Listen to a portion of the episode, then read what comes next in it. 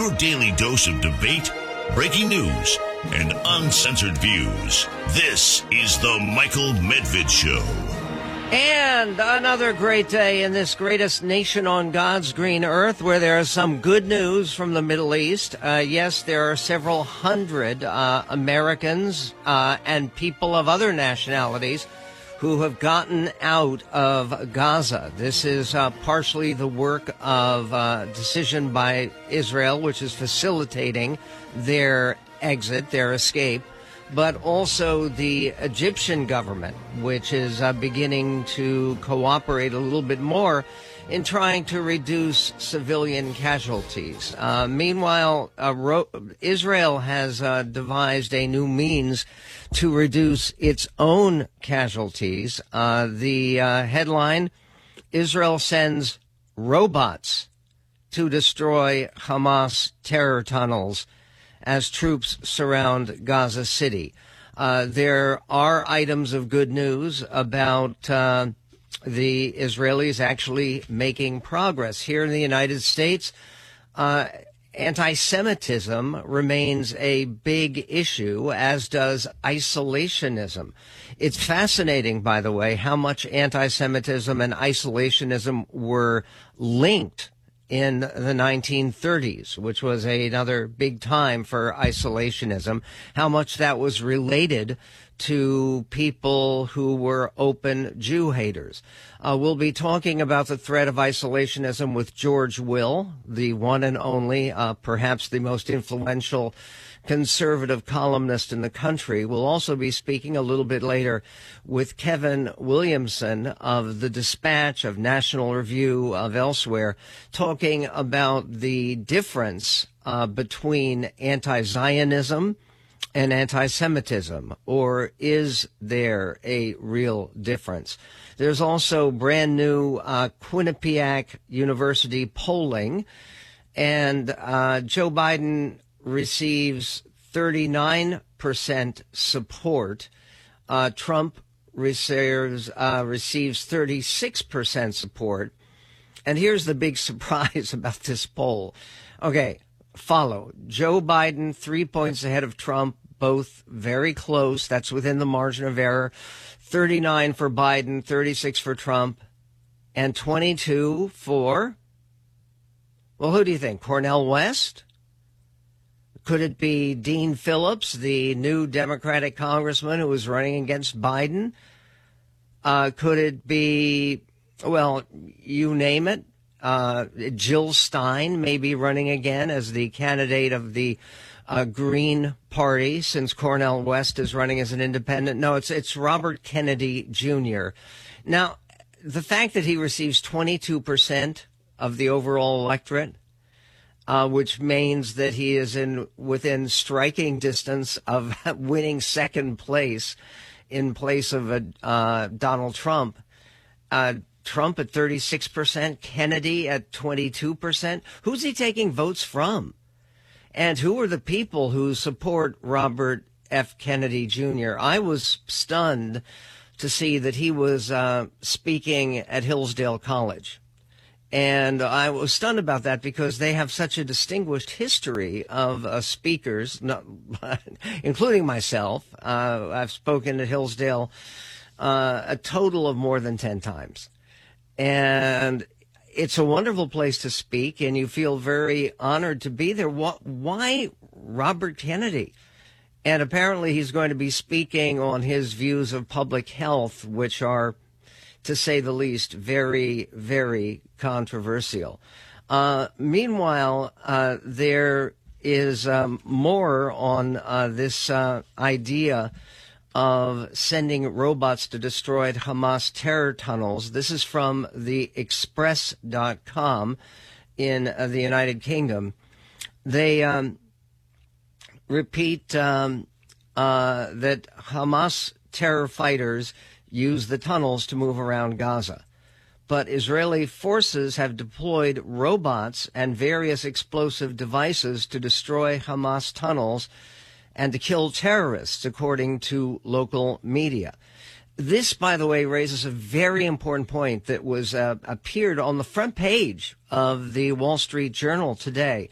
is they have claimed the official Hamas numbers are that uh, there have been 8,700 people killed by Israeli assaults. What the journal is making clear, and lesser publications have not made clear, is that's not 8,700 civilians. It's 8,700 total. And Israeli sources will tell you that they are insistent that the majority of those people, yes, they have some civilian casualties, and that's unfortunate. But the majority of the people are precisely the people they have uh, they have targeted, which is the Hamas terrorists. The Walla news site in Israel said large scale operations to clear the tunnels began in areas of the Gaza Strip now under control of the IDF. A senior officer in the Southern Command uh, told Walla, that Israeli news site, maybe at first they were able to harass us, sting us by firing from tunnel exits, but after we established control of the areas, the engineering operation started.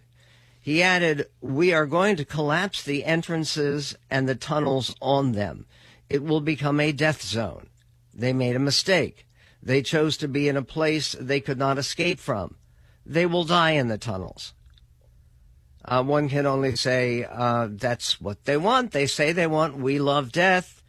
Uh, we uh, have the whole the leading Hamas spokesman saying yesterday that uh, we will keep doing this again and again and again, and we embrace martyrdom and we embrace death. Okay, good luck to you. Uh, happy trails to you.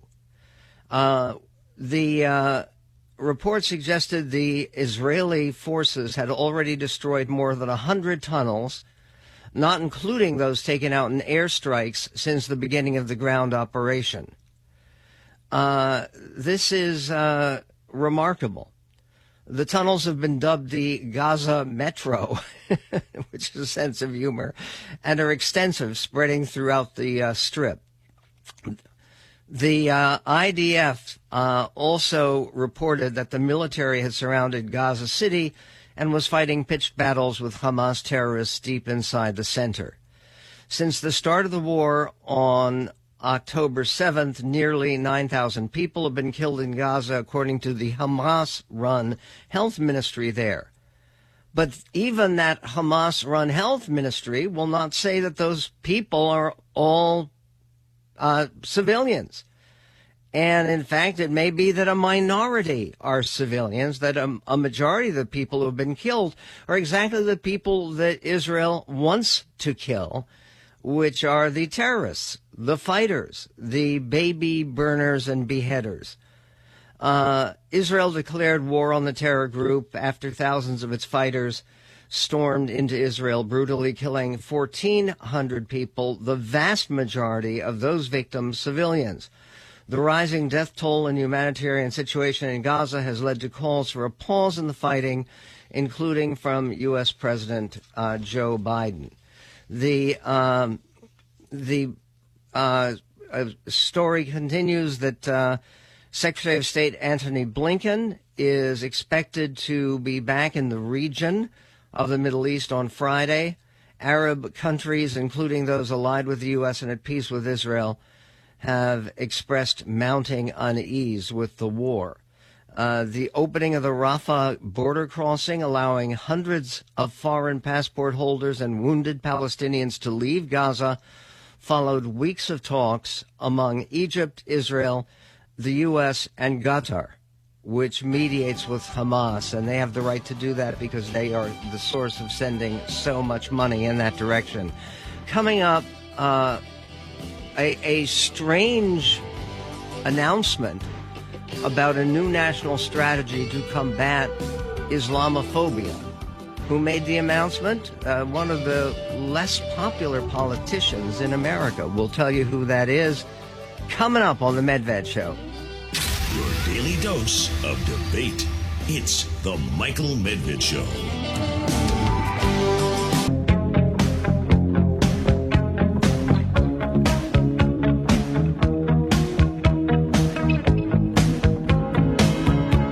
One reality left. We are here and it is now. You get hold of that and hang on to it. You might as well be dead. The Michael Medved Show.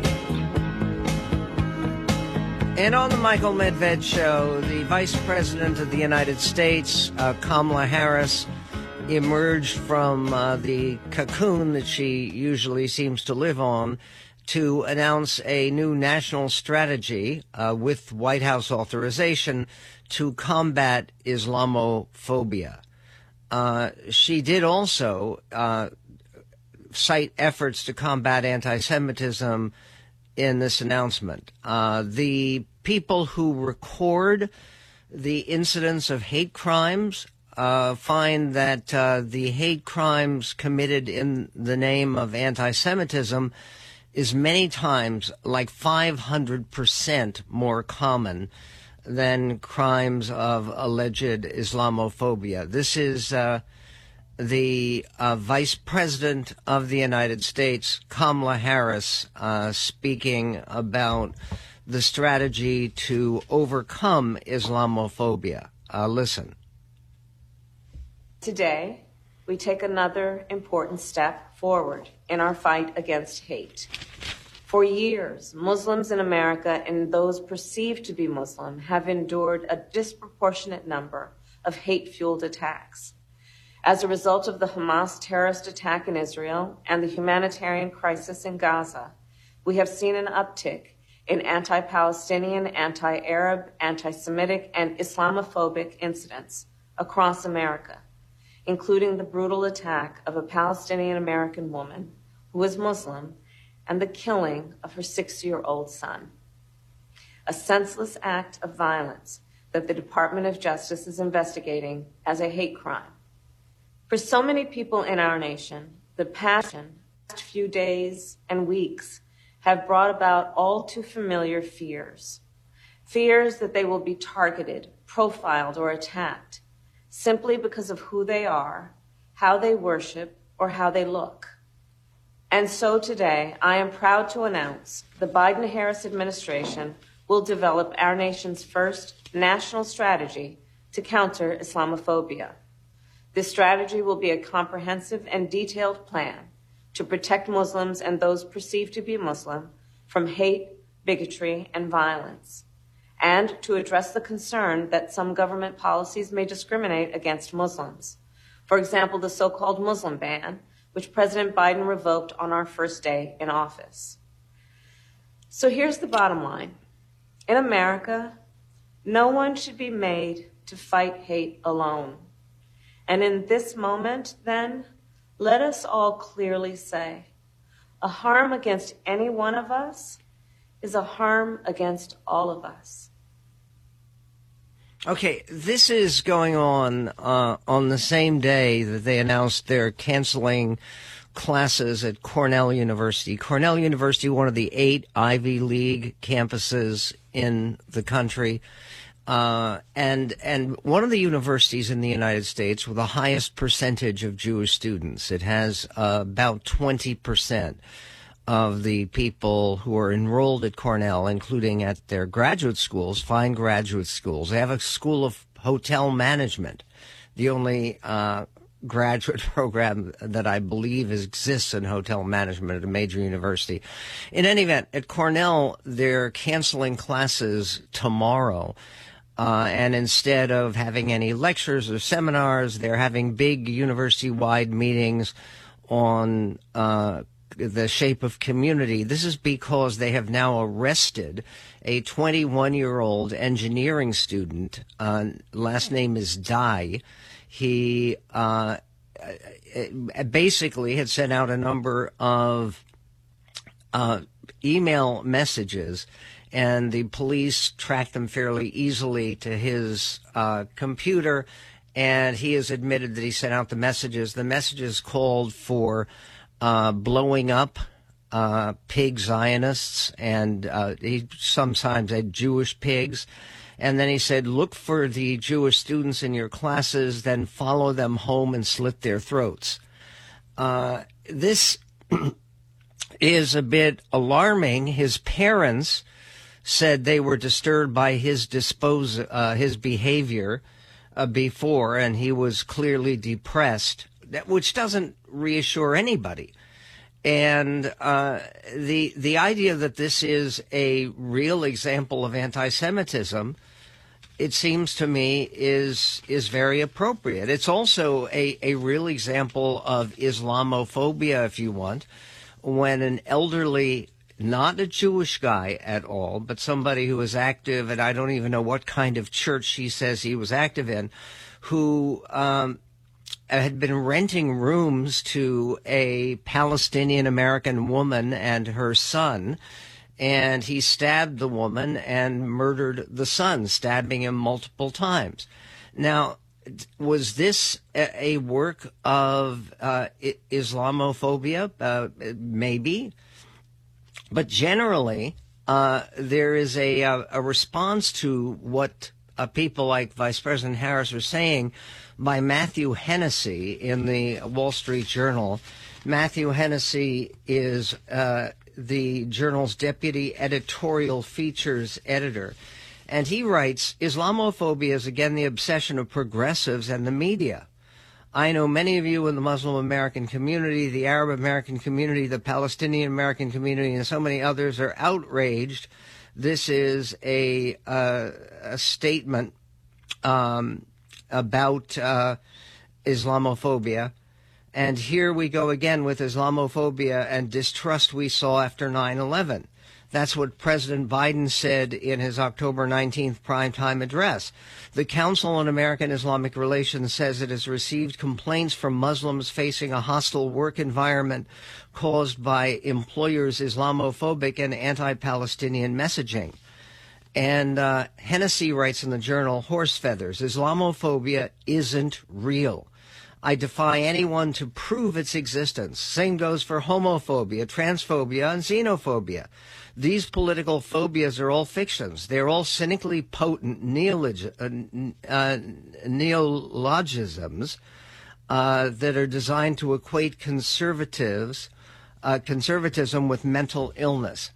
The the difficulty here comes in the most direct answer: is well, how do you combat Islamophobia? And the most potent thing to do is not to endorse terrorism. You are generating what people call Islamophobia if you march around uh, calling for the destruction of Israel. In other words, you could say that anti Semitism causes Islamophobia because it identifies people with a murderous ideology, which no one can justify. When someone is saying that, uh, well, again, that, that uh, we believe that it is a holy and religious mission to go out and kill Jews, is it right that uh, some Jewish people and some people who are not Muslim might feel some fear about that? And Hennessy talks about a difference between an insane obsession with one group uh, and a legitimate fear of some of the extremists in that group. What about extreme isolationism and its dangers to the Republican Party? We'll be talking about that with George Will coming up on the Medved Show. Fred Dryer here. 84% of women.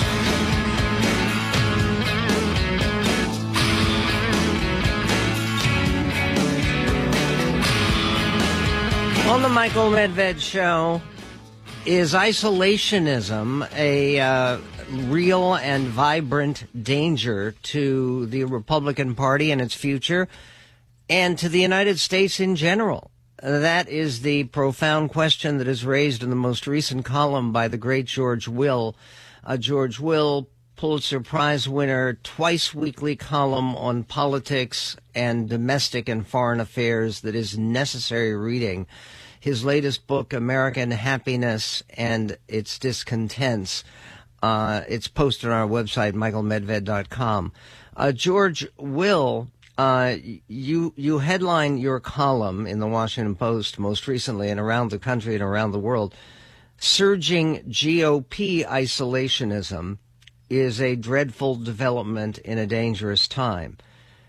And the main concern at the moment appears to be the desire to cut off aid uh, to Ukraine and the impact that would have on Ukraine's struggle for survival. But that's not all that you're writing about or concerned about when it comes to isolationism, is it? No, it's not. Look, isolationism is a human tendency. Uh, people would rather be left alone and not have to worry about people far away. Human uh, isolationism is a Republican tendency in part because the Midwest and great swaths of this country that became more or less Republican were settled by Scandinavians and Germans who came here to get away from there. They came here to get broad oceans between us and the other world's conflicts. Which means that to combat isolationism requires leadership. It requires telling people things they'd rather not hear and don't want to believe, but happen to be true. And that's why what is so dangerous is to listen to people pandering to the, as I say, the reflexive, natural isolationism of people, rather than telling them that we have a stake beyond our shores. Uh, it's been a long time before intercontinental missiles, before bombers, before aircraft carriers, when we could say we had broad oceans that were moats protecting us from dangers. No longer. Well, you you say that right now is the most dangerous U.S. moment since World War II, more menacing than the October 1962 Cuban Missile Crisis. And uh, why is today even more danger than that moment when people were worried about a nuclear exchange that could blow up the whole world? They were rightly worried about it, and it was a terrible danger. But the danger then was one peer, near peer adversary, Russia, with a nuclear arsenal, but a markedly inferior nuclear arsenal to ours, and an erratic but one not paranoid leader, not demonstrably constantly reckless leader in Nikita Khrushchev. Today we have Iran. We have the opaque, neurotic regime of North Korea. We have Russia, where God knows what resentments uh, and and status anxieties Mr. Putin is working out. And of course, we have China, who is watching all this, having conducted the largest, most rapid military expansion in the history of the world. And all such military expansions in prior history have ended in war. So, uh, people on the isolationist side of things would say there's really nothing we can do about these things. The best thing is to allow these uh, um, malevolent powers around the world, North Korea and China and Iran and Russia, allow them all to gang up on one another and to fight one another. And, and meanwhile, we will keep our noses clean and stay out of it. What's wrong with that logic?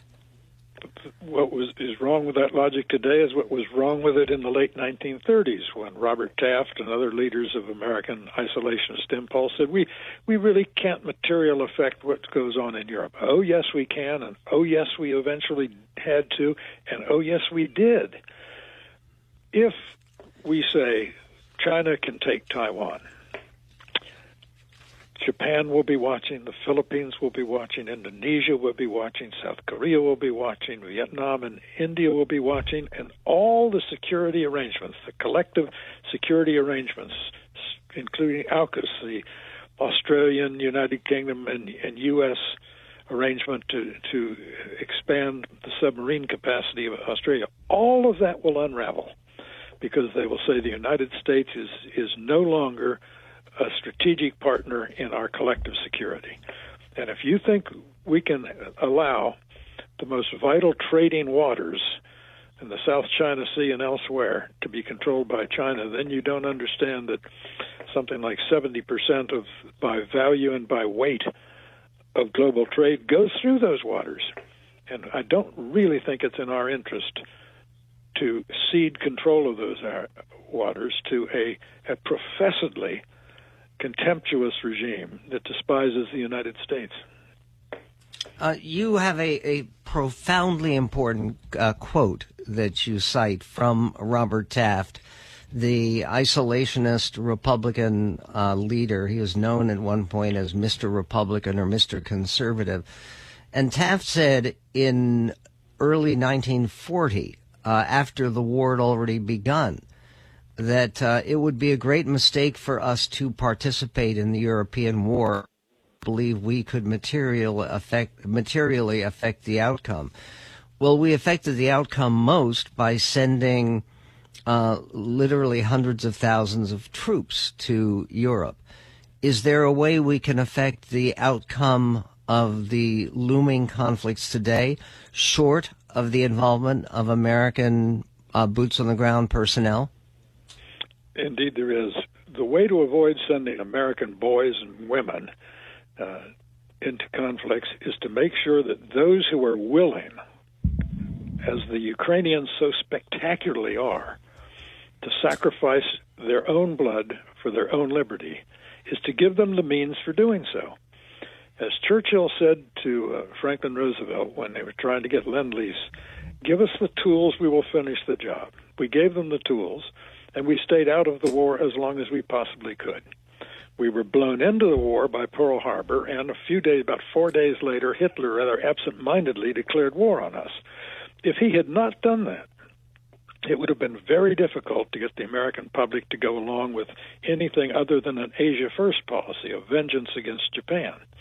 So Hitler's great blunder solved the, the great political problem that Franklin Roosevelt had during the late 1930s, probably 80% of the American people were more or less isolationist.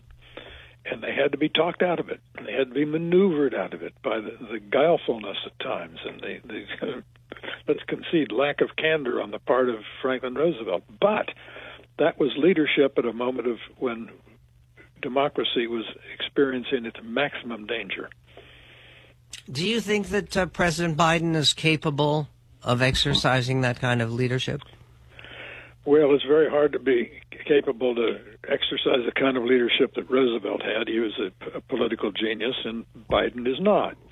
I must say this uh, I'm hardly a fan of the Biden presidency, but I think that on the biggest issue today, which is Ukraine, uh, Biden and Secretary of State Blinken, uh, their policy has been basically as much as they need for as long as they need it. And I think that's exactly the policy we ought to have. Do you also believe that they have been handling the situation of uh, Israel versus Hamas effectively? Uh, I think his his instincts are right. We have to. He has to understand he's walking a tightrope. He has an anti-Israel faction in his poli- in his own party, and he has to say to the, the Israelis, "Do what you can to mitigate the severity and the civilian cost of doing what you must do, you, which is you can no longer live next to Gaza when it is run by predatory sadists. Sadists, satanic sadists, and terrorists. Uh, George Will, his most recent column, truly a must read. And if you have friends who are leaning isolationist, make sure they read it. Uh, it's posted on our website, michaelmedved.com. We will be right back. The Michael Medved Show.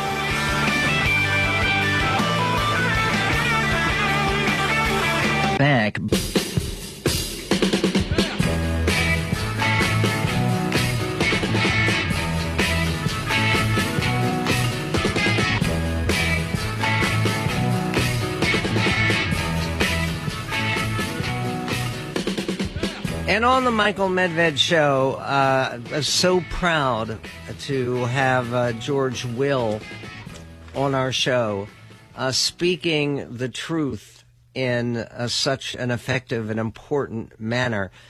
At, at a moment of so much peril and challenge that we're facing in this country, there's one thing that is utterly fascinating about his column that I didn't know is that um, in July of 1949, at the end of the war, when Joseph Stalin was still in power in Russia and threatening all of Europe, the Senate voted to approve NATO membership. And uh, the vote was not close. It was 83 to 13 majority of Republicans, majority of Democrats, majority of everybody, majority of the country was in favor of the United States uh, allying ourselves with Britain and France, our wartime allies, and so many other nations in Europe for the protection of Europe and the avoidance of another devastating European war. Who was opposed? Those 13 people who were opposed to NATO membership? Well, they were led by Robert Taft, uh, the senator from Ohio. And he decided that he felt so strongly about not being part of NATO and of maintaining an isolationist part, uh, posture.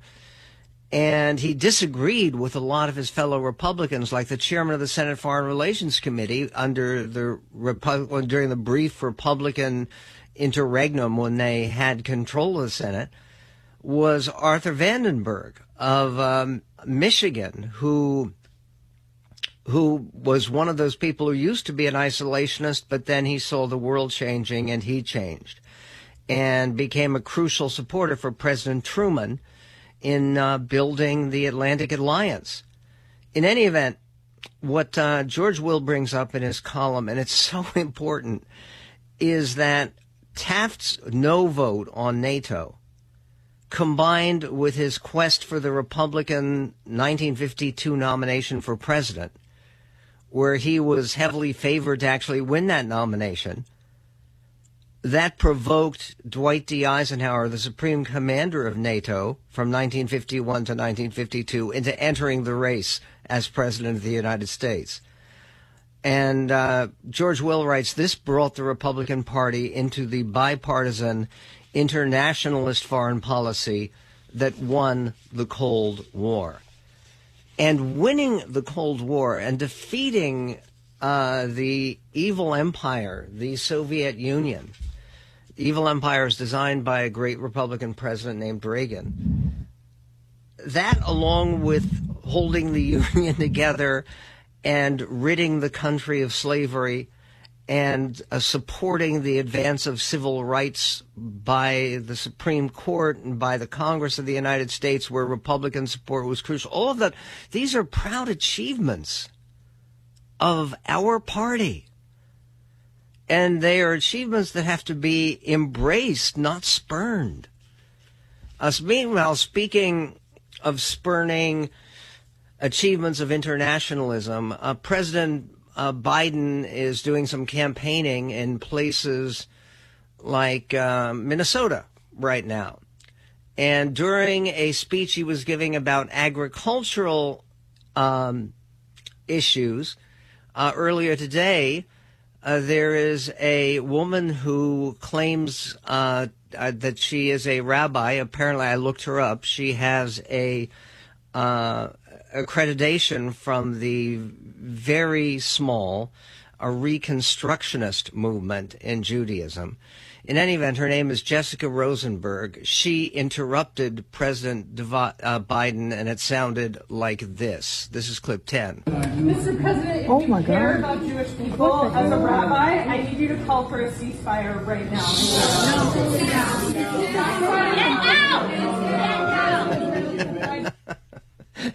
Uh, I mean, I'm a rabbi and I'm here to call for a ceasefire right now.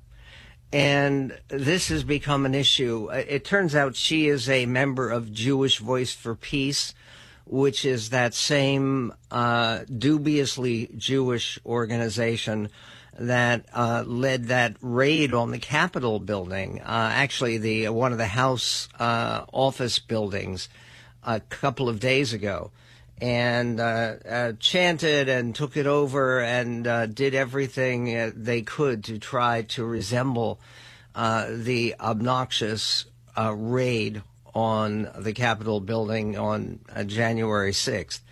Uh, and, and again, President Biden responded with comments that are not heard on camera about a pause in the military operations that are going on in Gaza right now. This is a CBS report on whether or not he did call for a ceasefire in Gaza in his answer. Uh, it's complicated. Listen, this is clip 17. Mr. Biden said he thinks there should be a pause in attacks to get prisoners out. The president added that he already convinced Prime Minister Netanyahu to a temporary ceasefire in one area of Gaza that lasted for a few hours last week in order to allow a mother and a daughter from Illinois to get to safety after Hamas released them from captivity. In public, President Biden and his top advisors have been careful to say that the U.S. will not dictate how the Israelis carry out their military operations. So, Tony, today's development is a significant one. Uh, that uh, that is a uh, significant one, regardless of what exactly he said. Um, just hours after President Biden uh, talked that about convincing uh, Netanyahu to call for a temporary and brief ceasefire. Uh, spokesman John Kirby walked it back. Uh, listen, this is clip 16. This might be repeating something, but I just want to be fully clear that so when the president said last night that he convinced Prime Minister Netanyahu to do a ceasefire, he was referring to the two Americans that got out but Israel has never acknowledged that they paused. So, can you give us a better understanding of what exactly was paused, and if the understanding is that for every sort of hostage release, there would be a pause? I'm not going to go into more detail than uh, what we've already put out there publicly. Uh, we were able to help negotiate the release of those two Americans, uh, and that's a good thing. And uh, in order to be able to get folks out, you got to make sure they can do it safely and that's what the president was referring to. Okay, I, I, I think that's uh, clear enough. Uh, a, um, uh, a, spokesman for the IDF, uh, the uh, I, I, believe he's Admiral Daniel Hagari, said that uh, a ceasefire with Hamas is not on the table at all. according to him, the IDF will act with deeds and not words. Earlier, the White House said it was exploring the idea of pauses in the Israel Hamas conflict to help civilians in Gaza and is working with Israel to minimize casualties, as per National Security spokesperson John Kirby. Uh, concerning this, uh, uh, Jessica Rosenberg, as she is known, I think there's some gender issues going on here. The photograph that has circulated of her, she has a beard. Uh, and uh, um, no, really, a, a, very notable little reddish uh, beard and an unusual hairdo. Uh, again, uh, I, one of the things that should be uh, she should be willing to do, of course, is since she is uh, uh demonstrating on behalf of a ceasefire uh, in Gaza, why not demonstrate to the other side? Well, why not? Why not go over to uh, Gaza City or uh, maybe to southern Gaza, which is uh, where people are more congregated, and demonstrate there? The answer uh, she probably wouldn't be heard very well or last uh, very long. Uh, this is this is all extraordinary. The email came in from Tennessee. In pardon me, it's from Terry in, in Washington state, but we will get to that in a moment. It has to do with how did biblical prophecy come true in terms of the rebirth of the modern state of Israel. We will deal with that and much more coming up in this greatest nation on God's green earth.